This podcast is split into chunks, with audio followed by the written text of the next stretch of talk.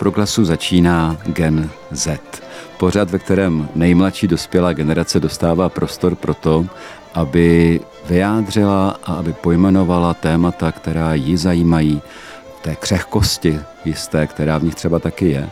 A možná to jsou témata mnohdy, která pro starší generace třeba nejsou až tak úplně výrazná a mohou si říci tady u tohoto pořadu, aha, to je zajímavé, že někdo mladý to vidí takhle a že pro něho je důležité toto. A pokud se náhodou stane, že to třeba někoho i trochu jako naštve, tak možná dobře, protože tato nejmladší dospělá generace je ta, která za pár let a desetiletí bude tvořit tu generaci starší. Je dobré vědět, co si myslí. Je jasné, že generace Z je trochu marketingový tah, že nemá ta generace Z jako dvě ruce a dvě nohy a jednu mysl, to jistě ne ale přece jenom jsou věci, které tuto nejmladší dospělou generaci spojují. To je Gen Z, Gen Z tvůrců mladých, ale dneska máme trochu výjimku. Ta výjimka, nebo já výjimka nejsem. v této chvíli vás od mikrofonu zdraví Jan Hanák, pravidelný průvodce tímto pořadem, ale u druhého mikrofonu nesedí mladá studentka, mladá tvůrkyně, ale tvůrkyně již zkušená a to Brit Jensen. Brit, vítej. Dobrý den, díky. Jsem udělal takový dlouhý úvod. Hezký úvod. Jo, no. díky. Eh, Brit Jensen je no všechno možné bych o tobě mohl Brit říct. Jsi, uh, jsi velmi oceňovaná dokumentaristka, jsi dramaturgině, jsi krom jiného zakladatelka doku vlny na rádiu Wave, jakkoliv tam teď už v této chvíli nejsi, ale jsi ta, která si s Jirkou Slavičínským, dalším výborným dokumentaristou, stála u zrodu a dlouhou dobu si dramaturgovala doku vlnu. A proto si myslím, že taky třeba to je eh, důležité, abys byla teď tady, protože doku vlna je přesně ten typ pořadu, kde mladí tvůrci, mladá generace nějak vyjadřuje Eh, co je pro ně důležité.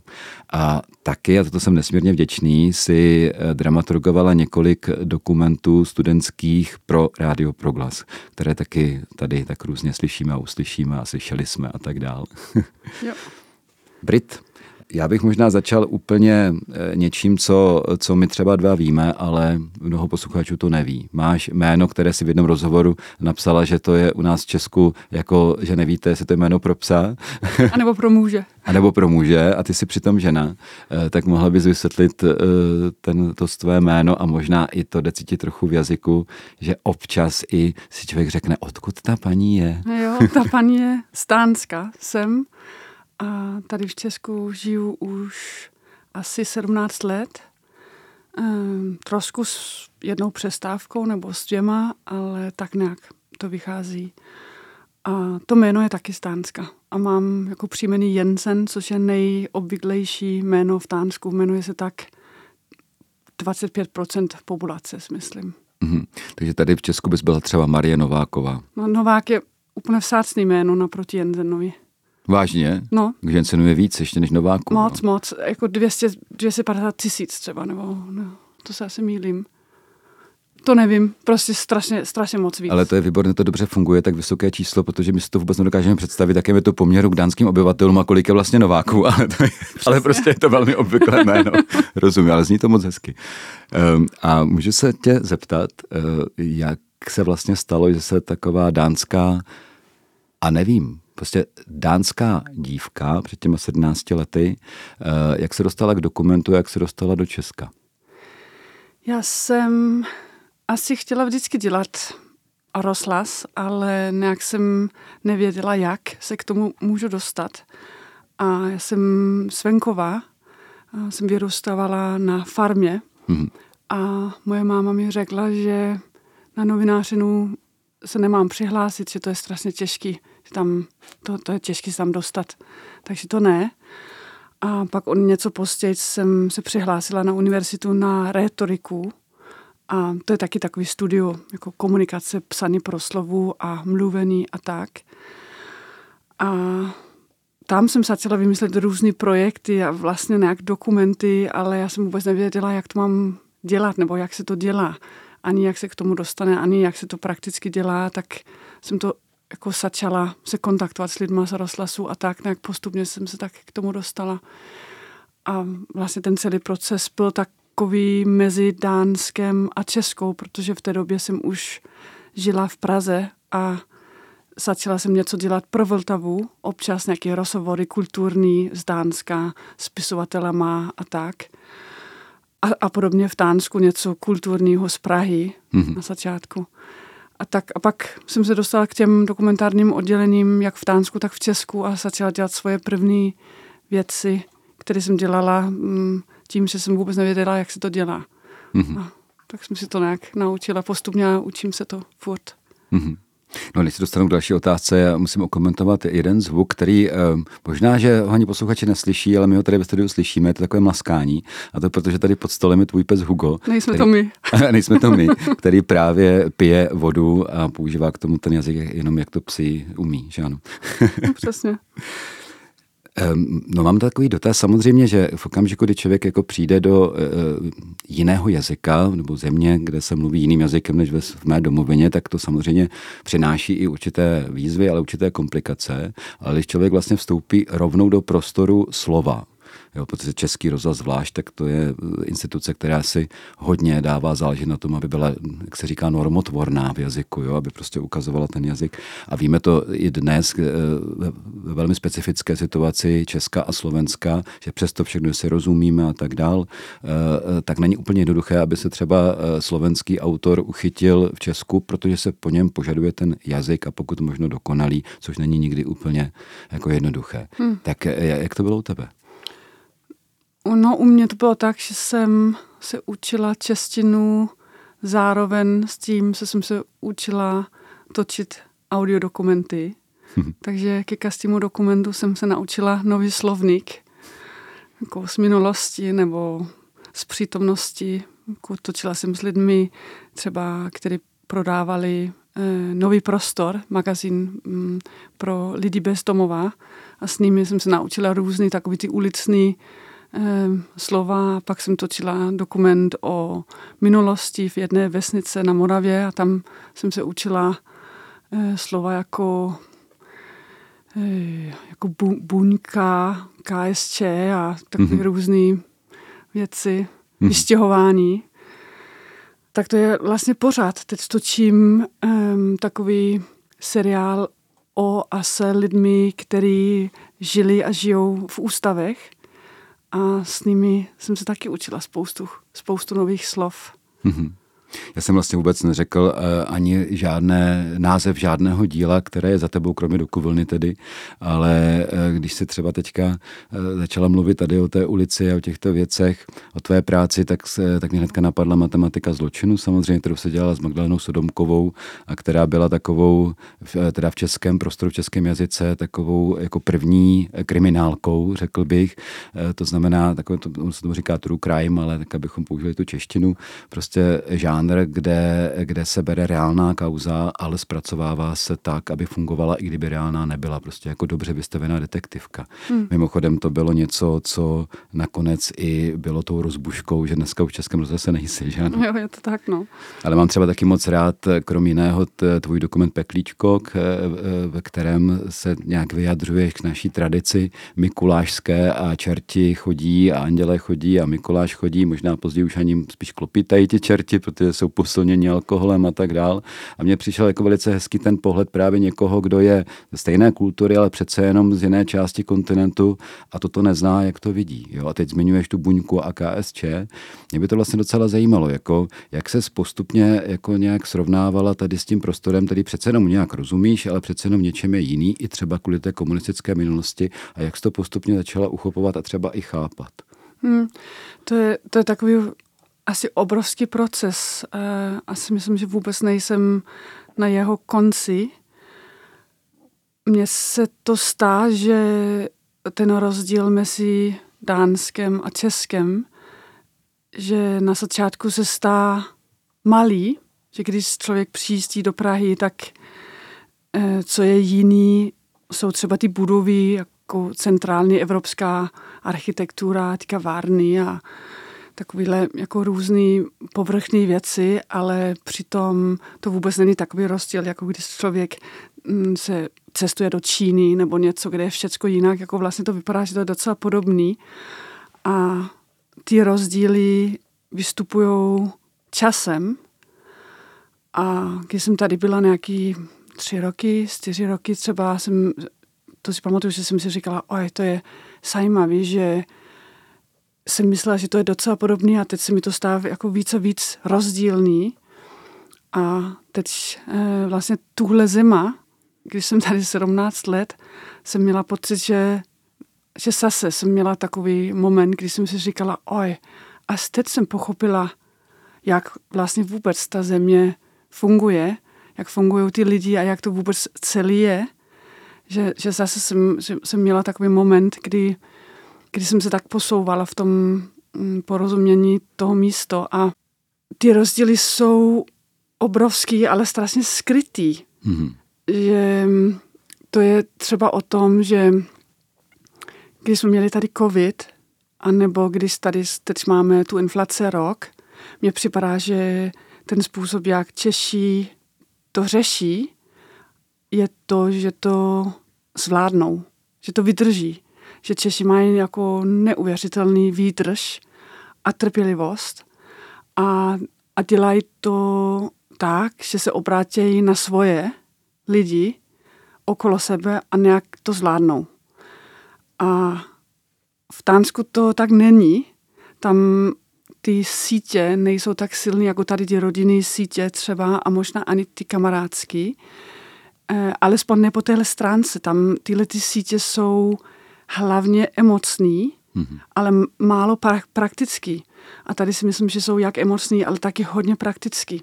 Že lidi jsou zvyklí na to, že fungují tím, že se pomáhají a zvládnou ty věci spolu. A, a proto to bylo pro mě třeba dost těžké tady zvládnout ten covid, protože jsem najednou viděla, že vůbec nemám jako tak dobře vybudovanou síť, i když samozřejmě mám dobrou síť, když tady jsem tak dlouho, ale, ale nesas tak silnou, ale ani nemám naučený, jak to používat, jako jak v tom vlastně chodit. A, a teď s tou inflace to vlastně vnímám stejně, že Mm, já jsem měla pocit, že když jsme tři měsíce tady měli vysokou inflaci, tak já jsem byla připravená, že teď se musí něco stát. To, to přesně to není možné. Okamžitě musíme měnit velké věci, něco se musí, musí dít. A, a, a já jsem furt listovala v novinách a tak jsem si říkala, to, to málo se o tom píše nějak, to, to se mi nestá, prostě kde, kde, kde se to děje. A mně to připadá, že až teď po roce, že teď se to začíná víc o tom víc diskutovat, víc se to bere možná jako problém a tak. A vidím, že moje trpělivost je mnohem kratší a že vůbec neumím takhle přežít, jako ty Češi. Hmm. Že to vůbec nemám, nemám na to tu zázemí a ani to nemám naučený, jak se to dělá. Takže já vlastně čekám, že systémově to budeme nějak řešit. A když to neřešíme systémově, tak já tomu nerozumím. Hmm a zůstanu jako stát, jako takový velký otazník, co, jak to? Jsem to četl ehm, v tom prvním covidovém roce, někde nějaký článek třeba v létě po té první vlně takové ehm, a bylo to teda v porovnání s Německem, jo, o tom, že eh, v Německu se mnohem více spolehá na systém, tak eh, možná proto to taky bylo trošku méně zvládnutý na začátku, protože lidi čekali, že systém mm-hmm. to zařídí a ono jo. to nebylo tak úplně jednoduché. A v Česku ta první vlna jako se zvládla vlastně docela dobře, protože nikdo na ten systém nečekal no. a prostě začali jednat sami a češili se roušky a něco všechno možné, ale každopádně ty lidi byli vlastně nějakým způsobem semknutí. Jo. A to se potom ukázalo v té, té další vlně, kde to zase bylo přesně naopak. Jo. Jo. Protože, ale eh, tak bez pochyby v tom hraje roli i to, že e, při nejmenším ve 40 letech před rokem 89 se člověk na systém eh, moc polehat jako nemohl nebo nechtěl, tak prostě jiná možnost ani tak jako není. No. To je jasný, no, to je úplně jasný, že to je takový jako dlouhodobý mm, prostě rozdílný způsob, ale mm, občas mě to překvapuje, jak dlouho to trvá, než člověk, teda aspoň než já, na tyhle ty věci přijde. Mm-hmm. Že to není tak zřejmý vlastně, mm-hmm. ty rozdíly. Poznat a chápat. A máš chuť poznávat i dál? No teď právě si chystám dát pauzu, protože pojedu na rok do Dánska. To jako proto, že vlastně pro mě je jako nesmírně teď těžký vůbec tady nějak přežít a nějaký ekonomická jako rovnováhu najít. Takže takže proto jsem se tak rozhodla a teď se na to těším, že budu blízko rodiny a nějaký dánský přátelé a tak na nějakou dobu, ale jsem si jistá, že mě to bude hodně chybět, chybět hned a že sem budu jezdit mm, dost často a i tak. Mm-hmm. To si nedokážu vůbec představit teď mít život jako vlastně bez toho čestství nebo bez toho jazyka a bez té kultury a tak. To bych si vůbec bych si nepřipadla, že bych byla samou sebou nebo hmm. něco takového. No, tak ty se vlastně většinu svého dospělého života prožila tady. Je to Skoro. Skoro? Ne úplně, protože já jsem přišla, když mi bylo 24 a... No, že říkám dospělého. Jo, dospělého. Mm-hmm. Jo, jo, jo. Pardon. Jo, jo. Pravda, pravda. Jo. jo, jo, jo. No. Teď si tak jako lehce prozradila, kolik tě roku. A to nebudeme tolik, tolik hrát. Hele, samozřejmě ty jsi teď měla 17 let na to, aby si nějakým způsobem třeba vplula do toho, do těch rozdílností třeba českých a, ale měla, měla se to ten čas. E, jaká je tvoje zkušenost, když o tomto třeba se snaží vyprávět v Dánsku? Lidem, kteří eh, tu zkušenost nemají samozřejmě. Je to hmm. přenosné? To je těžko přenosné a mm, taky hraje role, že dánové na rozdíl od Čechů se moc nezajímají o ničím, co je za hranice Dánska. Jako, to samozřejmě je hrozně hrubý to takhle říct, protože jsou tam lidi, kteří se zajímají o všelijakých věcech, ale mm, Dánové nemají takový, mm, takovou velkou svídavost a jako očekávání od okolního světa, že by mohl přinášet něco dobrýho. Oni naopak si myslí, že mají mm, moc dobrou země a že čekají, že to asi všude bude dost, nebo o něco horší v podstatě. Takže tam je to jako limitovaný, jak moc to lidem vlastně vůbec zajímá. Hmm. A to je opak tady. Si myslím, že Čechům zajímá nějak jako všechny země, které nejsou v Česku. Jako všechen ten os, jako okolní svět mě připadá, že zajímá a že když tady říkám lidem, že to je těžké v Dánsku najít práci, když člověk byl pryč v zahraničí, což to tak je, to Čechům většinou připadá, že to není možný. Že to přece je výhoda, když člověk byl někde jinde. Že to je jako jednoznačná výhoda. A v Dánsku to tak není. V Dánsku to je jednoznačná nevýhoda a člověk musí najít nějaký způsob, jak tomu obejít. Že byl pryč a to znamená, že nemá v těch letech tu dánskou zkušenost, kterou by tam mm-hmm. spíš chtěli. A ty už práci máš? No, nemám. Ale tady taky nemám. Jasně. Jako jsem na volné noze a budu asi i tam, si myslím. Já jsem slyšel, že se budeš věnovat v Dánsku taky jako dokumentární tvorbě nebo podcastům. Je to pravda? Jo, doufám, že jo. Jo, jo, jo. jo. No. tak roz, stále trošku ještě rozkročeně s tím Českem. Jo, jo, to určitě. To mám nějaké projekty tady, mm, který určitě ne, nedodělám, než odjedu a možná mám i nějaký, který začínají a tak. Jo. Tak já doufám, že najdu nějaký způsob, jak to kombinovat a mít trošku jednu nohu v každé země, mm-hmm. velkou aspoň. Ale to je zajímavé, když jsi říkala o, o Dánech, že teda nemají moc potřebu poznávat okolní svět, ne, ne nějak zvlášť, tak určitě jsou výjimky vždycky, to je jasné, jo. A tady my u nás, Češi, Moravani, Slezani, můžeme to klidně takhle rozlišit, eh, tak my máme také rádi vlastně to svoje doma, ale zároveň velmi rádi poznáváme to, co je okolo. Hmm. Ta zvídavost u Dánu není? Hmm je málo, si myslím, a taky si myslím, že jako myslím si, že k tomu, co jsem řekla předtím, že jak Češi mají tendenci řešit věci nesystémově a tím pádem občas trošku chaotický a občas těžko zvládatelný pro někoho jako zvenku, třeba pro mě, ale zároveň k tomu patří, jako ta dobrá strana je taková otevřenost k různým věcem, že v Česku je docela jednoduchý tak nějak kontaktovat někoho s nějakým nápadem a něco zkusit.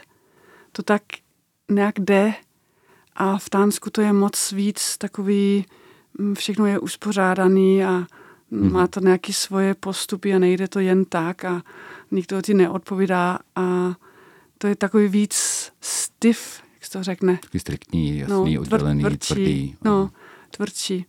A to vidím už teď, když eh, trošku se na to podívám, co tam bude, že už teď to vím, že tohle to mě bude lézt na nervy, že nejde jen tak něco dělat, zkusit, že to je omezený. A fakt si myslím, že ty dánové tak, takový jsou, že ty, no. řík, ty říkáš jsou, eh, neříkáš, že jsme. Eh, ty, ty se cítíš být dánka, češka nebo něco mezi nebo jinak? No něco mezi asi. Já si myslím, že jako určitě se cítím nějak jako dánka, ale, ale taky cítím k tomu nějakou jako vzdálenost. A ta si myslím, že bude jako určitě pro mě velmi patrná, když tam budu zpátky. Jako vlastně čekám, že to bude taky jako hmm. kulturní šok pro mě, protože jsem tak dlouho pryč, že určitě se, se různé věci měnily, ale taky eh, jenom je to pro mě daleko. Mm-hmm. To, co tam je, já jsem teď, mám tam byt, kde budu bydlet a když jsem byla v tom Dánsku před pár týdnů, jsem se účastnila jednu takovou eh, schůzku v tom, eh, v tom domě, kde jsou více bytů. Byla taková ta schůzka, kde se mluví o tom, mm, co bude se sáchradou a tak. Mm-hmm. A, a to bylo kulturní šok, protože to je, jako, to, to, je, to je takový úplně celý jako dánství prostě jako v koncentrátu, tady ta schůzka, že ta se odehrává, hm, že všichni přijdou, že se sedneme, že si uděláme jako hezký čas spolu, se trošku, nejdřív je trošku, že si říkáme, kdo jsme, já jsem byla nová, že jo, tak se mi tak ptali, kdo jsem, co dělám, co děti, pejsek a tak, kávu je, piva nějaký, sorovky a tak. A teď bude, jako pojednáme ten, jako tu agendu a to má úplně uspořádaný jako perfektní formu, hmm. toto, jak se to dělá a jako to, to má takovou jako, jako demokratickou formu v tom úplně nejmenším měřícce, který ale ty dánové strašně ovládají, takže to umějí to všechno, co projdeme, když prodiskutujeme pro a proti, hlasuje se, rozhoduje a pak to skončí a, a je to celý v takové jako strašně hezké atmosféře, co mě úplně, jako to já jsem věděla, že to tam takhle je, ale mezi tím jsem prostě absolvovala ty schůzky v různých bytech tady, které jsou různě dost Jiný. otřesný. Ano, otřesný, ano. No. no. A v tomhle jsem tam seděla jsem si říkala, oj, to je, to je něco, to, to dělají fakt takhle. To je, a to má, samozřejmě to je vždycky tak, si myslím, že něco je, to je hezký, to je, to je na tom to hezký, ale samozřejmě jako dánové jsou taky zákeřný a něco dělají proti tobě, to jenom dělají nějakým jiným způsobem. Takže to neznamená, že jsou lepší lidi nebo něco tak. To jsou jenom jako různé způsoby, co jak jako funguje. A, a zrovna toto bylo, jsem, byla, jsem musela jít pak, jsem slá na pivo s jedním českým kamarádem, který tam teď taky bydlí. A mm-hmm. jsem si tak trošku musela z toho od, od, otrást, i když to bylo hezky, jako to bylo fajn, ale prostě to bylo nějak příliš, pro mě to bylo nějak jako příliš trošku, že to, to je jako tak moc útulnost. To, no, trošku mi to šokovalo. Jsi rozkročená mezi dvěma světy. jo, jo.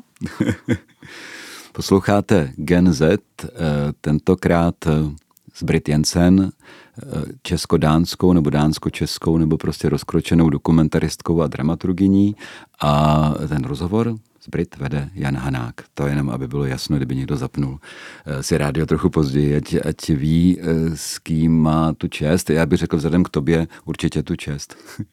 Brit, já bych moc rád, ale se taky jako zacílil na, na to téma tady tohoto pořadu. Jo? Mm-hmm. A to je mladá tvorba.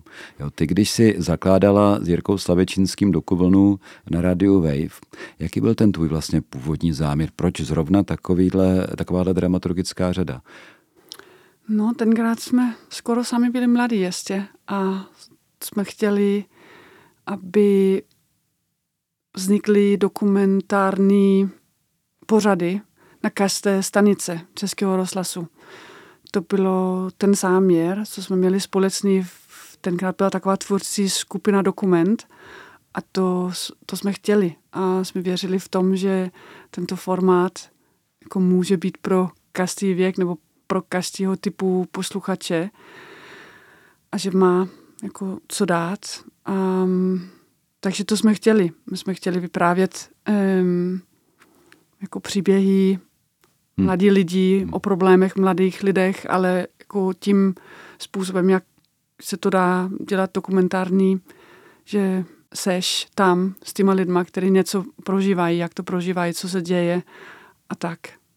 Je možná potřeba říct jako pro posluchače, kteří třeba úplně neznají tu historii dokumentu, že dokument je v té podobě, jako třeba dneska známe, tak se v Českém rozhlase většinou teda, tam to začalo samozřejmě, začal objevovat v podstatě až po listopadu 89 a, a to, o čem ty mluvíš, je jedna taková vlna, kdy tvůrčí skupina dokument se dost uh, rozrostla o různé dramaturgy, včetně tebe a začala pronikat z těch míst, kde to bylo jako tradičnější, třeba z Vltavy, kde byl radiodokument a tak dál, i do hmm. jiných stanic, kde by to nikoho ani ve nenapadlo. Eh, ať to byl eh, Český rozhlas Plus, třeba ať tak dvojka, hmm to dneska se tomu říká, prý se tomu nesmí říkat lifestyle, ale v podstatě to tak je. Teď jsem slyšel včera, že to je jako v scénice feel good, jo, tak to je jiná verze lifestyle, prostě takové povídání nezávazné, ale dostalo se to eh, dokonce i právě na vznikající Wave, jako stanici jo. pro mladé, ale solitérně se některé eh, věci dostaly i na radiožurnál nebo na jiné jako stanice, což je vlastně, o, o tomto se tady bavíme, hmm. ale, ale eh, abychom to se úplně nerozšířili na veškerou dokumentární tvorbu, jakoby byla eh, když jste o tom tak přemýšlel, té doku vlně, samozřejmě byli jste mladší než, než teď, jako ty a Jirka Slavičínský, ale eh, byl ten záměr spíš takový jako pojďme dát prostor, ať se mladí lidi můžou vyjádřit jako tomu světu, ať vidí, co si myslí, anebo pojďme my, třeba trochu dospělejší, oslovit uh, ty nejmladší dospělé uh, nebo nejmladší lidi s nějakými tématy, které my považujeme za důležité.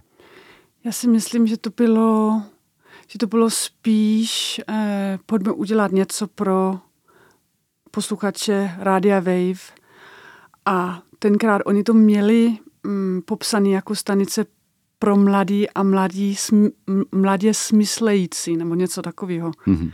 Takže to nebylo úplně jenom věkově ohraničený a ani jsme to neměli v tom autorství tak ohraničený, že by nemohl to točit i někdo, kdo je starší.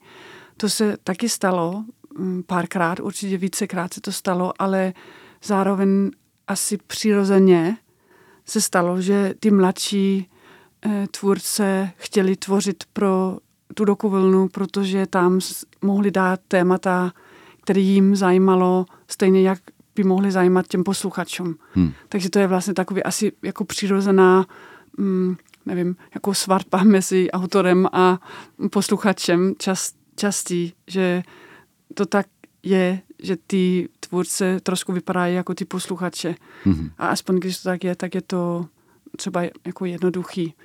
Ale, ale nebylo to tak omezený. Um, jenom, jenom to byl jako přirozený takový vývoj, mm-hmm. že když někdo přišel s něčím a chtěl to dát na Vltavu, tak tam dramaturgyně řekla, no to není úplně pro Vltavu, ale to bychom mohli dát jako na dokuvlnu. A to byli často ty mladí, co přicházeli z filmových škol nebo z univerzit a mm. tak. No, on je potřeba taky říct, že radio, radiodokument na Vltavě eh, do dneška vlastně, když vzniká, tak má jako velmi velkou stopáž, 50 až skoro 60 minut, je to takový ideál, hmm. což už je opravdu flák a člověk už musí trochu jako umět i řemeslně vyprávět ten příběh. Zatímco, zatímco Wave eh, pro něho nebyl problém ani 20 nebo 18 minutový tvár. Jo, že... No, my jsme právě často dělali eh, ty 20-25 minutový dokumenty, které já si myslím, že jsou ty nejjednodušší. Jako ten dokument je těžký, si myslím, v každý stopáře. To, to opravdu není úplně jednoduchý žánr, ale, ale tady tenhle ten stopář, 20-25 minut, je prostě, to, to se nám tak ukázalo jako nejlepší stopář pro někoho, kdo začíná, protože to je dost místa na to, aby člověk to nemusel úplně hodně koncentrovávat a složit hodně přesně a zároveň to není tak velký místo, aby tam musel se odhrávat velký vývoj příběhový. Že hmm. na ty 20 minut to vlastně tak stačí, že je nějaký téma, něco malého se děje a, a už to může být pěkný dokument, který jako má obsah, vývoj, je hezky a zajímavý to poslouchat. Mm-hmm. No, Dokovlna taky, a to je pro ně docela typické, že v Dokovlně se objevila celá řada prvotin svých autorů. Jo. Jo. jo. Přesně a s nimi jsme často, my jsme měli výhodu, že máme volný stopář, protože to bylo jako podcast. To se taky vysílalo, ale Radio Wave vůbec nebyl eh, nikdy stanice, která by byla moc svázaná na vysílání. Tam je to, to je digitální vysílání a nikoho to moc nezajímalo, protože tam ty posluchači nebyli. Ty posluchači byli na ten on demand, jako na webových stránkách a pozléze v těch podcastových aplikacích. Hmm. A to znamenalo, že jsme mohli dělat ty dokumenty podle toho, jak to vyslo. Což jo. je samozřejmě moc příjemná svoboda pro tuhle tvorbu a, a, a právě proto se nám často stávalo, že mají tak 20, 25 minut s těma začínajícíma autoři. Teď nechci, eh, abych z posluchačů dělal hlupáky. Klidně považujte za hlupáka mě a radši to trochu dovysvětlím, že v okamžiku, kdy je eh, to lineární vysílání, které je v éteru, tak tam samozřejmě musí být poměrně jasné stopáže, prostě protože 24 hodin nejsme schopni natáhnout a jsou určité časy zpráv a tak dále, které jsou vždycky v celou, proto se točí eh, ty stopáže jakýchkoliv děl a tedy dokumentů celkem přesně. Zatímco je-li to, je-li to jak ty říkáš, on demand, prostě na internetu podcast, tak eh, to může mít stopáž úplně jakoukoliv chce, protože se to nemusí vlézt do žádného, žádné škatule, která má omezený rámec eh, hodin a minut toho dne. No. Ale tak to jenom tak, jakože abych to... Jo, ale to je zároveň mm, dost podstatná věc pro, zrovna pro ten dokument, protože to je pro něho úplně vysněná jako způsob um, publikace, ten hmm. on demand, hmm. že to jde působit nebo to jde vytvořit ten dokument podle toho, co se mi podaří natáčet s těma lidma a ne podle toho, jaký je program v rozhlase.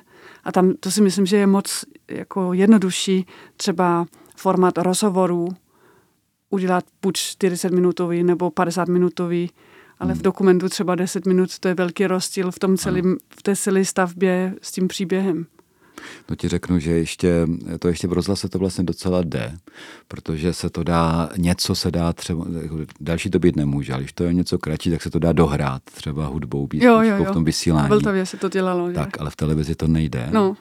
A tam je stopážová tolerance, když máš půlhodinový dokument, tak má mít 26 minut a když hodinový, tak 52 minut s tolerancí minus 30 plus 10 vteřin takže to musíš odehrát, nesmíš to, prostě máš jenom 40 vteřin jako té vůle. Jo. Hmm, a, pak, a pak, když člověk tráví třeba další celý střihový den u půlhodinového dokumentu, jenom aby to dostal do stopáže, to je, to je bolí. masakr. No. A bolí to hrozně.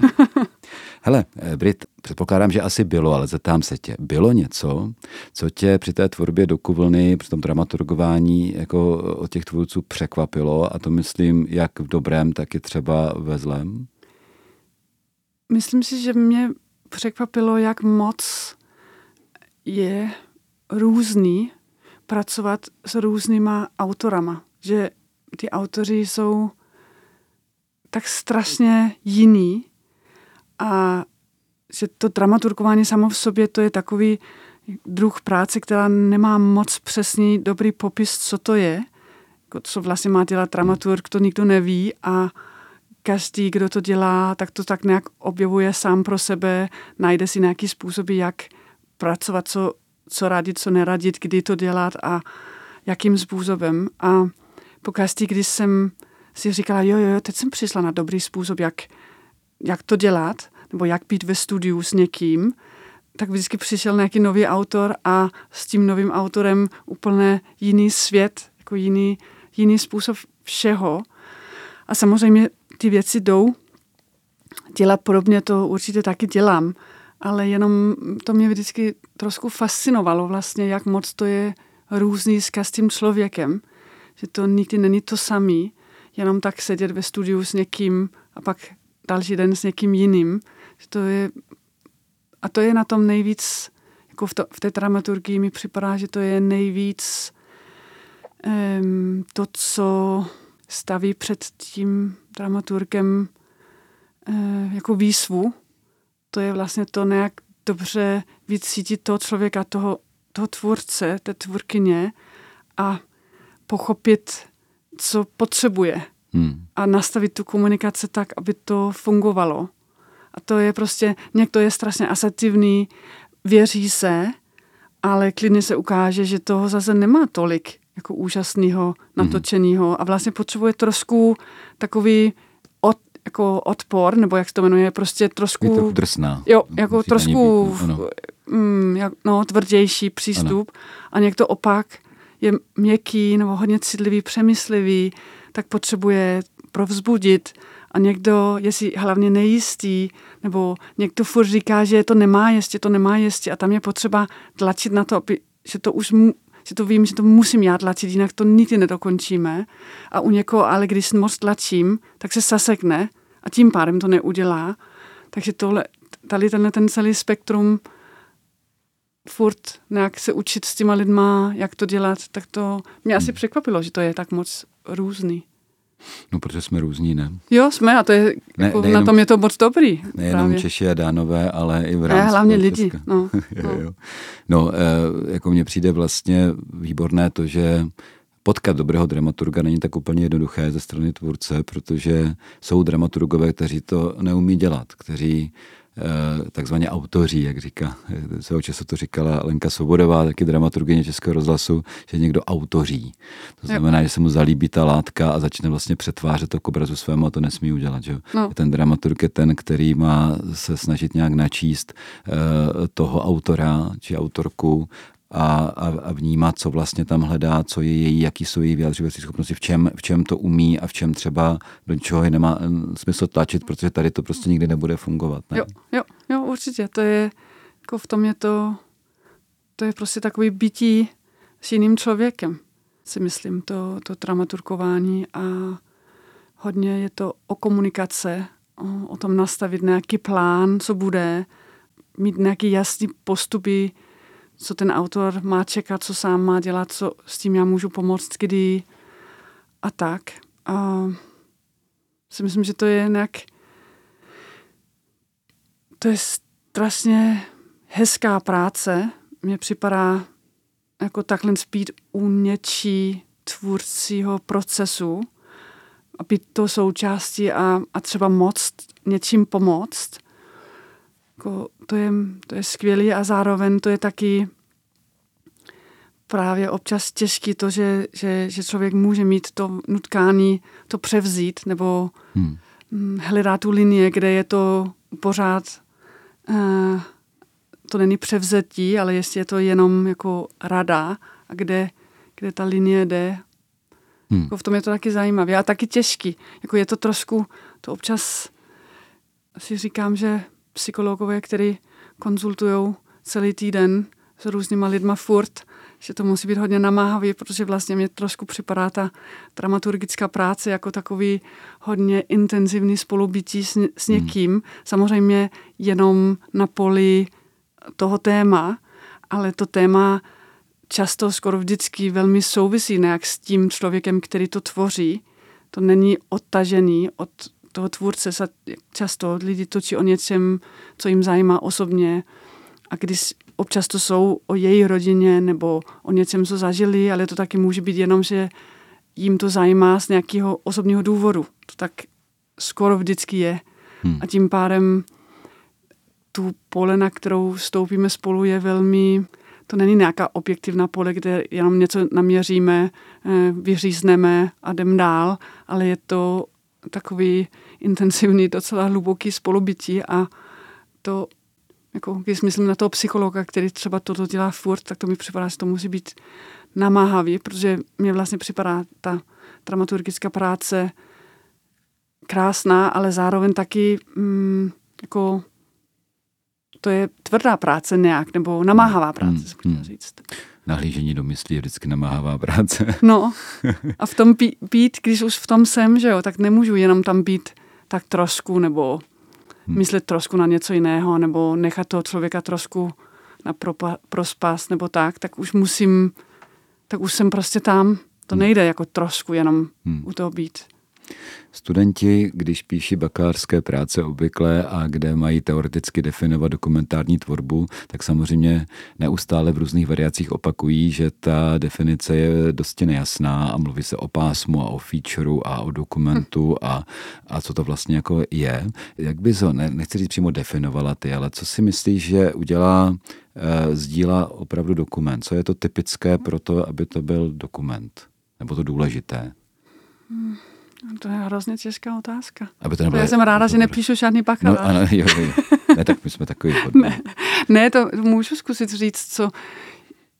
Já jsem to asi nikdy tak moc mm, pro sebe ne, nekomplikovala a, a, a nějak se tak držím toho, že když někdo chce pojmout něco z reality okolo něho nebo jí, mm-hmm. tak to je pro mě dokument. Když někdo chce zaznamenávat něco, co je okolo nebo někde ve světě, anebo i vevnitř, tak to je pro mě dokument. Takže to, je, to může být mnoho věcí. Mm-hmm. Ale mm, musí to nějak být v čase, jako tam musí být nějaký, eh, to se musí dít v nějakém čase, že to není rozhovor, který jenom, kde teď točíme rozhovor o různých věcech. Ano. To, to se neděje v čase, ten dokument se odehrává v čase, to se sleduje v nějaké čase a ten čas může, může být dlouho, že můžu sledovat nějaký příběh nebo ho vyprávět přes deset let, anebo může taky být krátký, že to může být půl hodiny nějaký zásadního jako události, ale, ale je tam takový jako děj nebo rozkročenost v čase. Mm-hmm. A řekla bys třeba, že nechci si to teda vnucovat, jo? No. to je myslím, že třeba dokument taky je o tom, že je důležité taky, jak se ten čas odehrává, nejenom co se tam jako řekne za nějaká fakta, ale jak se to děje. To, to znamená i ta atmosféra, tedy ta emoce taky té, té chvíle. No, to je důležité pro to, aby to byl dobrý dokument, si myslím tam je důležitý mnoho věcí pro to, aby to byl dobrý dokument a si myslím, že hlavně tam je důležitý mm, toho, jakým způsobem ten autor se do toho pustí. A to je vždycky těžká otázka, si myslím, pro každý dokument, pro každého autora, jakým způsobem do toho jde a jak to bude vyprávět. Jako to jsou dvě věci, že jo. Nejdřív mě něco zajímá, mám za to jít, začít to točit, točím to s lidma, chodím za nimi, nebo dám jim nějaký nahrávadlo taky a chodím i za nějakýma jinýma lidma, nebo nechodím, jako s kým vlastně točím, co točím, jaký zvuky a tak. A potom v té další fázi, jakým způsobem tento materiál jako autor, jak vezmu to všechno, co jsem si, co jsem zjistila, co jsem si naučila a jak to převyprávím, jak to, je, jak to složím dohromady. Mm-hmm. A, no, a to je pak ale ne tak moc otázka, jestli to je dokument nebo ne, ale jestli to je dobrý dokument. Děkuju. To byla slova Brit Jensen, hostky našeho dnešního pořadu Gen Z, eh, dokumentaristky, dramaturgině, eh, která mimo jiné tedy byla dramaturgyní a doufám, že ještě třeba bude někdy Taky. několika studentských dokumentů pro Proglas. Díky moc, Brit. Rádo se stalo. A v této chvíli se taky od mikrofonu loučí eh, průvodce pořadem Jan Hanák a pokud nás posloucháte v některé z podcastových aplikací, tak samozřejmě budeme rádi, když u nás dáte vidět třeba svým přátelům, kamarádům, eh, nejenom přes sociální sítě, ale třeba taky osobně, když nás tam někde olajkujete nebo tak, tak to budeme rádi. Tak jo, děkujeme.